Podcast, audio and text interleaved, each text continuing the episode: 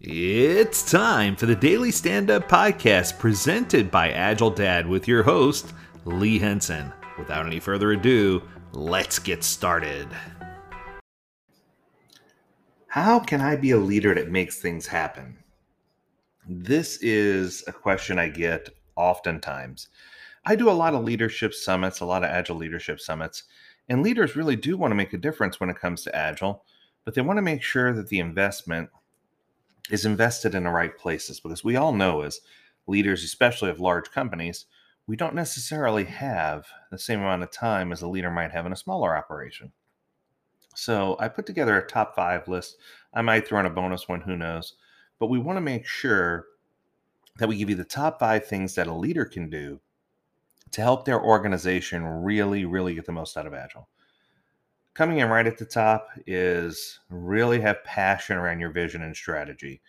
Make sure everyone knows as a corporation or as a business what direction you're trying to go and how you see your products or services transforming and causing impact to the consumers who use them.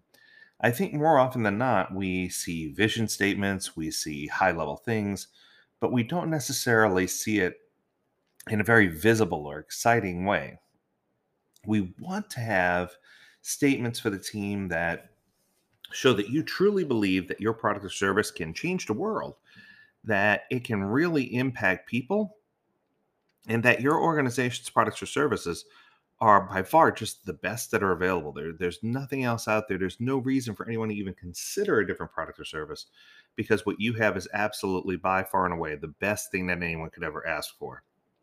And you want to make sure you're passionate about that and that everyone can see that you're engaged in that passion. And whether it's challenging people on the teams as you walk by during the day to to cite back to you the vision statement for your company or you know there's lots of creative ways to do this. I think the key is to make sure that we let everyone else know just how important this vision and strategy is to us. Okay. Number two this one might sound silly but be prepared okay, let's face reality. We all know that it's nearly impossible to predict future, right? Um, especially without a clear vision and intent, like we were talking about before. However, I feel like sometimes, and it sounds scary, that leaders are not prepared for what agile and change management really are. They don't necessarily understand or have their head around what are the implications of agile they don't realize that you're going to have to slow down before you speed up. Many times they don't realize that it changes your funding model. Many times they don't realize that it means that you're going to be limiting work in progress and only doing a smaller number of items. And you're still going to complete the same amount.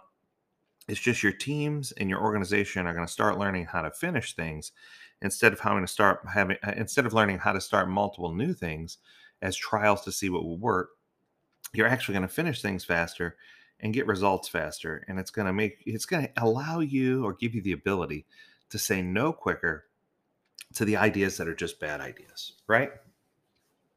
Okay coming at number three. Make sure the team and your stakeholders understand your methods of communication. I know that sounds silly but the way you talk to your consumers is different than the way that you talk to your teams, is different than the way that you talk to uh, the the internal leadership within your organization. I also think when you pass down the message about agile and why change is important to the organization, that you need to have a good communication path of how that message is going to be uh, disseminated to the organization. There are often times where leadership we'll throw things out on a wiki page or send out a statement or whatever the case may be. And it's just not easy to get your head around exactly what these leaders are thinking and why they chose to do the things they did. So I think for me, you want people to have multiple ways to hear the same clear message, whether it's simple roundtable luncheons or a town hall or one-on-ones with your senior leadership or you know company bulletin however you're doing it you want to make sure you're consistent and you want to make sure that the channels of communication are all on point and they're directed and they, they really do help us understand what the agile mission is and why we're doing agile and why is it important to you. Okay. Coming in next number four don't just listen to people and nod it's hard to believe i have to say this one but i have been in so many sessions where you know organizations will hold a an agile roundtable or something where they allow people to talk about how agile is being implemented and ask questions and i see a lot of head nodding right I see a lot of people who say, you know, oh, I perfectly understand, or oh, that's interesting, or whatever the case may be, or oh, we're all going to read this book and do this. But I, I rarely see people who get their skin in a game and engage in it. Now, what's interesting is I see the other extreme from time to time where leaders get so enveloped in a way that they want Agile to be implemented that they don't allow the freedom for the team to choose how they're going to do things. So I've seen both sides of this coin. But the more often problem that I see is that leaders are just they're they're talking a talk but not walking a walk. They need to make sure that they allow the teams the things necessary, the tools necessary for them to be successful. And I can tell you now that many times in organizations we say we're going to do this, and then we wind up not doing it the way that we should. So don't just be the person who says we're going to do agile, but be engaged in making sure that we're doing it. Um, there's a quote, I want to say it was by Deming, that said, Management by walking around is hardly ever effective. Uh, the reason that someone is in management walking around, the reason that someone in management is walking around has little idea about what questions to ask and usually does not pause long enough to, at any spot to get the right answer. So we want to make sure that we're engaged, getting the right answers, and following through on our promises. All right, coming in at number five, top five encourage face to face interactions. And once they happen, get out of the way. What's amazing to me is so many leaders will uh, do things online or they'll just quick send a quick memo or let's do a virtual meeting. And what I'm finding is that the leaders who are excellent in implementing Agile are the ones that allow people to interact with each other and then step aside. They're not trying to reformulate communication plans. They're not trying to move faster than they can possibly move. They're they're engaged, they're doing the things they need to do, and then they're getting out of the way. If you have a group of people who have direct access to their constituents, if you have teams that have direct access to the stakeholders, if you have if you have consumers who have direct access to product ownership and stakeholders, wow, what what a big difference that's going to make because that's really going to help encourage Agile to move forward. And last but not least, I promise you some kind of bonus. And uh, I, I thought about this one long and hard.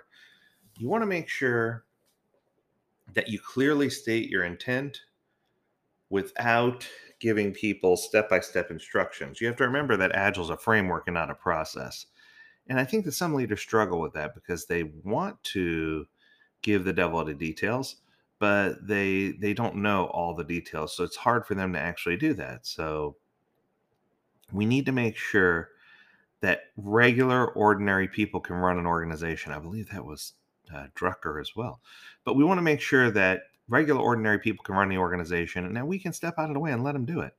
I think the big takeaway here is that as agile leaders we can really either help this along and really boost the morale of the team and boost the morale of the system and get that environment of psychological safety established and have a culture where radical candor conversations happen and agile works and things get done or we can be that leader that takes a back seat and says do the agile and uh, let's just see how it goes and what i'm telling you is those leaders are never quite successful so there you have it Lots of good information about leadership and agile. I hope that you enjoyed this episode. If you have a topic you want us to cover, make sure you reach out to us. Learn more at agiledad.com. We'd love to hear your ideas. And as always, we encourage you to stay healthy, stay well, and stay agile, my friends. Until next time, do take care.